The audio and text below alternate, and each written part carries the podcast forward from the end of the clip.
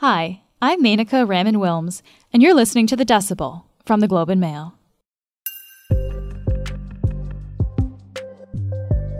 Most provinces across the country have open schools for in person learning. But with Omicron raging, we wanted to know how are parents and teachers feeling about kids being in the classroom? So we put out a call and got a lot of responses. I'm not pleased. I am prepared to keep my children home until I feel that it's safe. I know that teachers worry about students, and I hate the position they're put in. With hospital beds filling up, this is not the time for our children to return to in person learning. We still don't have any take home rapid test kits, any of those medical grade masks that were promised. It's just really, really difficult. Uh, we have a 14 month old and a four year old at the McGill CPE in Montreal. Um, we've been super happy with how the center has been handling COVID. I've begun work with other parents on donating respirators to students, teachers, and other staff at my youngest elementary school. Every day, we create meaningful activities to incorporate the curriculum um, in an outdoor setting. This is a critical time for children in their development. They need to be in school. When it comes to schools and COVID, there's a lot to talk about. So today, we're speaking with Dr. Janine McCready. She's an infectious disease physician at Michael Garron Hospital in Toronto, and since the beginning of the pandemic, she's consulted with schools to answer COVID questions and help them deal with cases when they happen. She'll walk us through what families who have kids in schools and daycares should be thinking about right now. This is The Decibel.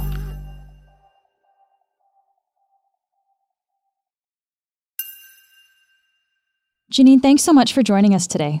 No, thanks for having me. What do we know about how serious Omicron can be for kids who are under the age of five?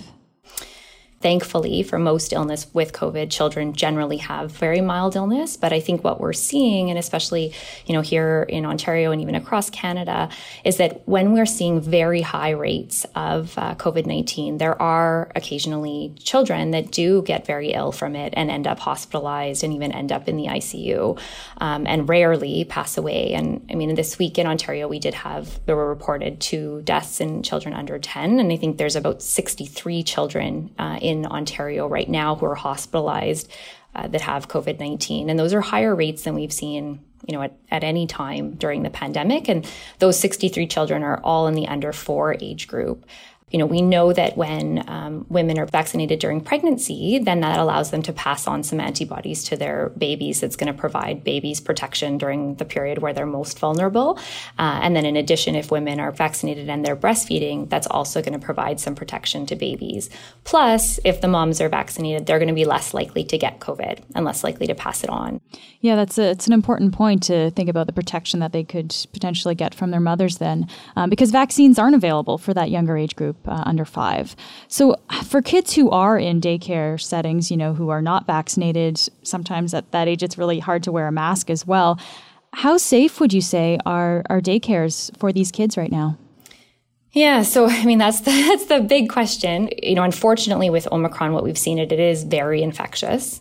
Um, so when parents are making that decision about whether or not to send their child to daycare, they kind of have to you have to factor in there's a, you know a fairly high likelihood right now, given the spread of it in the community, that your child will likely be exposed. Um, and so you know, what's your the personal risk within your family and what's the personal risk if your child getting it um, and you know how do you how do you balance that with your decisions that you're making in the in the coming weeks really and yeah, for, for parents who are faced with uh, with that can be a, difficult decision there too. Uh, do you see the I guess the introduction of making those centers a priority for testing would that make a significant difference then in terms of the safety of these spaces for kids and, and their families? Yeah, I think it would. I think a lot of families are really struggling right now. So one of the things that we've done here in East Toronto, we've set up a reporting page for rapid antigen tests. So if people are lucky enough to have rapid antigen tests and they don't get a, they can't get a PCR, they can report their result in and then myself or one of my colleagues will call them and you know provide them with some advice around what to do. And it does we know testing modif- if you know you're positive, it modifies people's behavior because in talking to a lot of most people even now with the numbers, you know, through the roof, um, most people still think, oh, I just thought I had a cold. But that cold is, you know, almost likely it's it's Omicron and it's COVID. But a lot of people need to see that test to really believe it, and then to modify their behavior and, and isolate and then notify their contacts. Um, we've been super happy with how the center has been handling COVID. Each child is in their own classroom and doesn't see kids from other classrooms to try and minimize transmission. There's lots of really open and clear communication from the center about how they're following the public health guidelines and what we're expected to do. And because their communication is so clear with us and so straightforward, it means that we can kind of decide what we want to do with the kids and when uh, the risk is high enough that we want to keep the kids out of the daycare or when we're comfortable sending them. Our principal called every close contact exposure personally before Christmas. That was appreciated. I'm concerned that she will be prevented from doing that when we return in person. I, as a parent of three, uh, 13, 10, and 7, have no concerns about their physical safety while at school. My children are vaccinated as they can be, at this point, they are healthy, and we have done everything we can as a family to ensure their safety.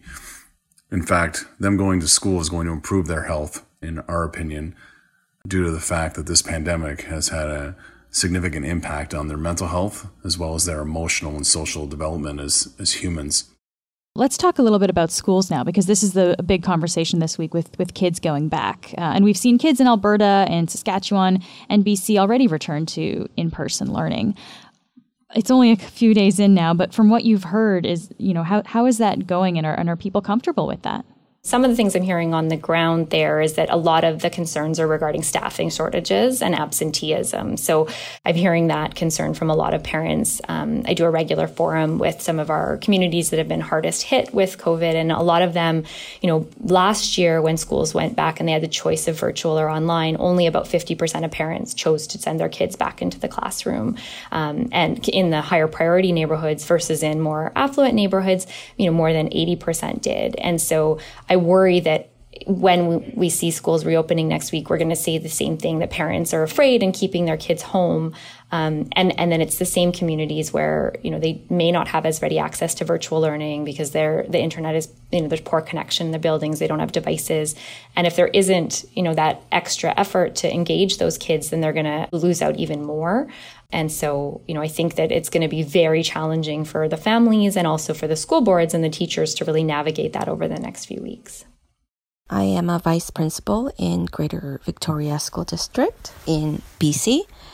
And as part of my grade 4 5 curriculum, I teach outdoor learning program. And every day we go outside for half of the day and we integrate science, literacy, numeracy, social studies, arts, and combine all those subjects together and learn about the environment, our history, through our place that we live in. Ontario on Monday confirmed that schools will be reopening for in person learning uh, on January 17th. Can I ask how you and, and your colleagues uh, in Toronto are feeling about that? I think most people, you know, think that schools should have been prioritized the whole time. So we should have, you know, we, we keep hearing the phrase schools should be the, you know, the last to close and the first to open. Um, and, and we haven't really seen that prioritized and we haven't seen schools prioritize as much as I think most of us would help would hope they would be. So I think I think most people are are happy schools are opening, but they'd like to see them opened with maximum, um, you know, me- measures to, to keep COVID out of the schools and to prevent the spread. You know, we know with with Omicron it is highly infectious. There will be introductions into the classroom, um, and from what we've seen so far, there will be spread within the classroom. So, what can we do to make the make the least amount of reductions and also cause the least amount of harm to you know to children, their families, and to teachers? You mentioned uh, to use kind of all the tools that are available to us in order to make these spaces safe. What should we be thinking about then? Like, what are these tools that we need to really be engaging at, at this stage in the game?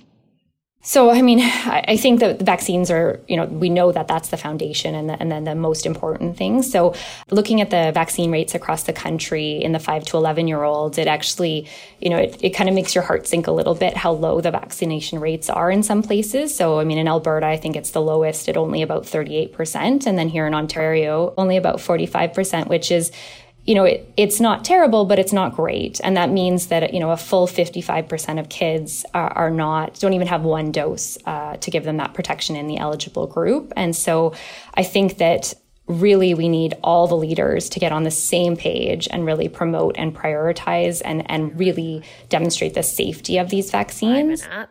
My kids are still not eligible, quote unquote, to get their second dose for their vaccine. Um, they haven't made it easy to book that. There's such a push to have adults vaccinated, but why not children? Just because it might be mild, um, I don't believe that. You know, we've seen up in, in the Maritime, some of the provinces are over 70%. And, and when you look at how they've promoted the vaccines and they've, you know, had a united voice, you can understand why the rates are higher there. Um, so I think that that you know there's a lot of mistrust and a lot of misinformation, and I think that's one area that to get to get everybody, all the leaders on the same page to really to promote that um, vaccination is is huge, um, and then also for the third doses for for teachers and for childcare workers, I think is important. Um, I mean, knowing what we've been through with this, I think access to testing and actually improving upon testing and not decreasing testing is hugely important. I really hope and expect that there may be some adjustments with the testing, we were in a bad spot with capacity in the province a few weeks ago. But if we've reduced testing in other areas, I think schools and childcare are one area that we really should be prioritizing as a province here, again, here in Ontario, to help to keep schools safe. And I mean, there's other, you know, the general things like making sure people have adequate access to good masks, obviously the ventilation in the classrooms is hugely important um, and i think a big thing that is you know that to some degree is on all of us is really reducing community exposures um, you know the I, I, really hope I you know I nobody likes lockdowns. I think they're terrible. But if it, they we're at a point now where if people have uh, you know exposures and interactions outside of school, you will be exposed to COVID. So if we can continue to keep those low and prioritize schools, you know, for once, uh, I think that gives schools a better shot of, uh, of actually being successful.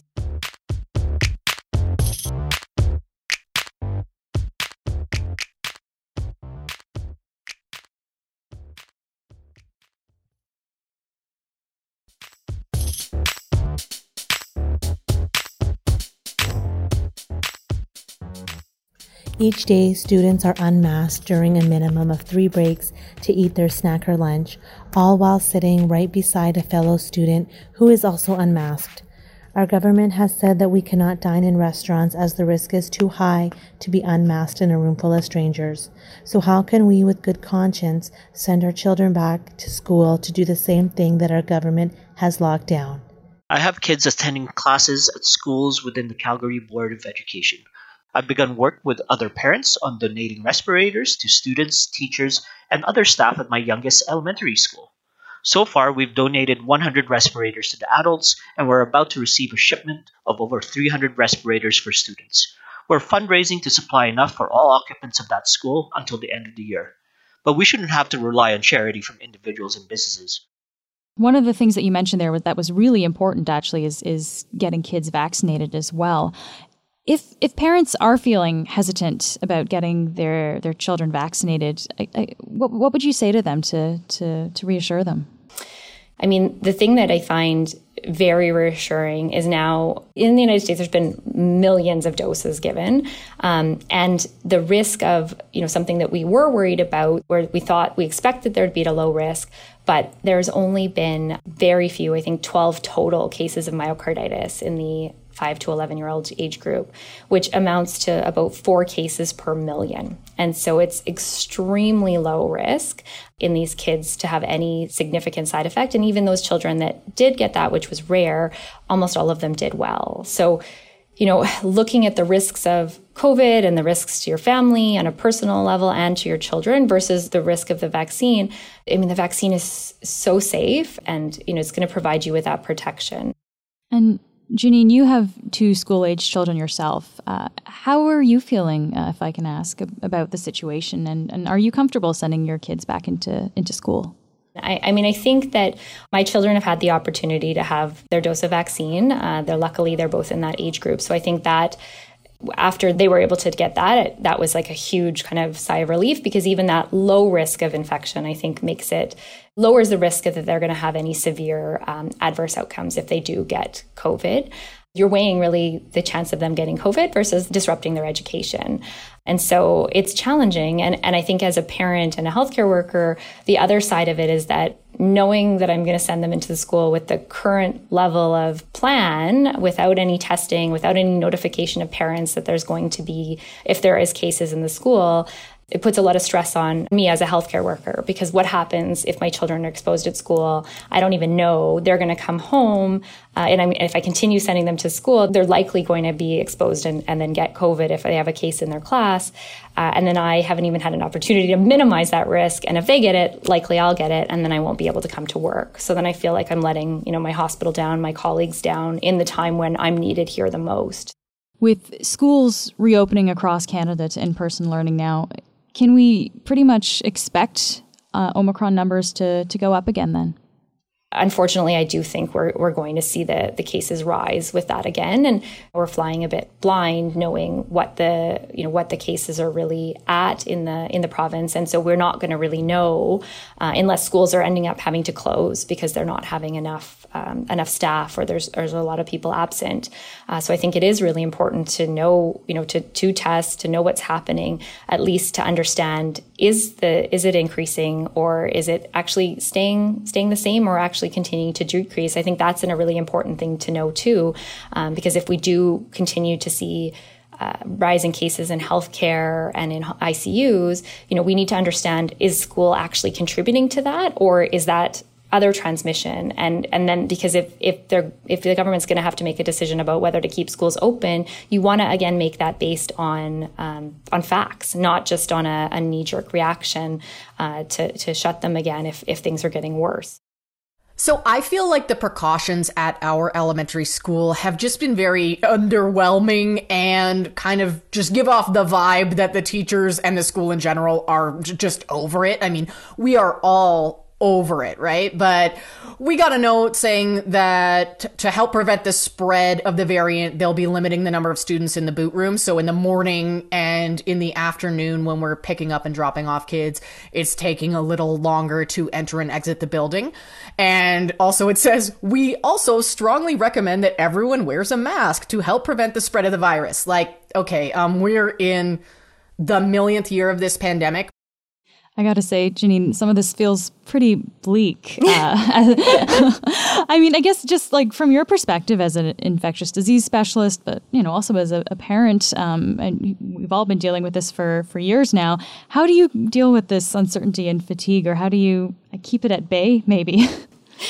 Yeah, I mean, I, I, don't mean to sound so uh, pessimistic. I, I, mean, I think that in some, I, I, think it's tough because in some ways, you know, a, a, few months ago, people were very optimistic with where we're at. Pediatric vaccines were available. You know, people were, were double. Most people had two doses. Boosters were, or third doses were on the horizon for some people.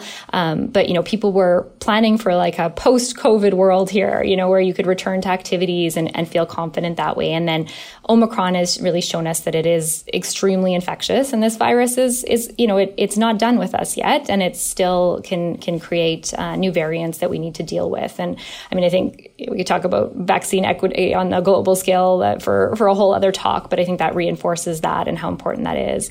Um, but I think the thing to be reassured about and to be optimistic about is that these vaccines are amazing. And so that, again, is the most important thing that if we can turn a disease which is potentially life threatening and, and, you know, deadly into something that is mild like a common cold, then that's huge. I think these next few weeks are going to be tough and especially tough on anyone that has um, is works in healthcare or that has young children and has to navigate the uncertainty of you know, of what that is going to look like. Um, but then, you know, I do I do think things are going to hopefully start to look up and continue to uh, to continue to improve from there.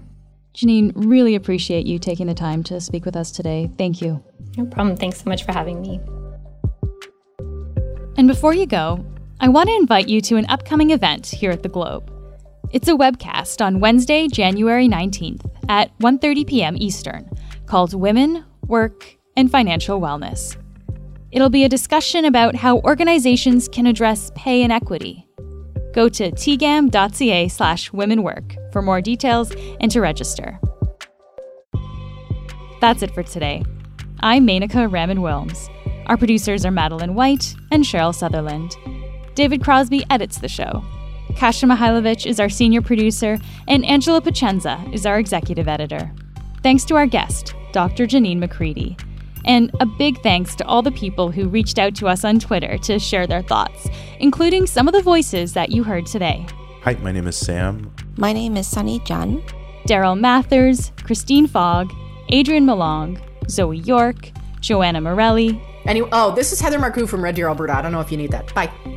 Thanks so much for listening, and I'll talk to you tomorrow.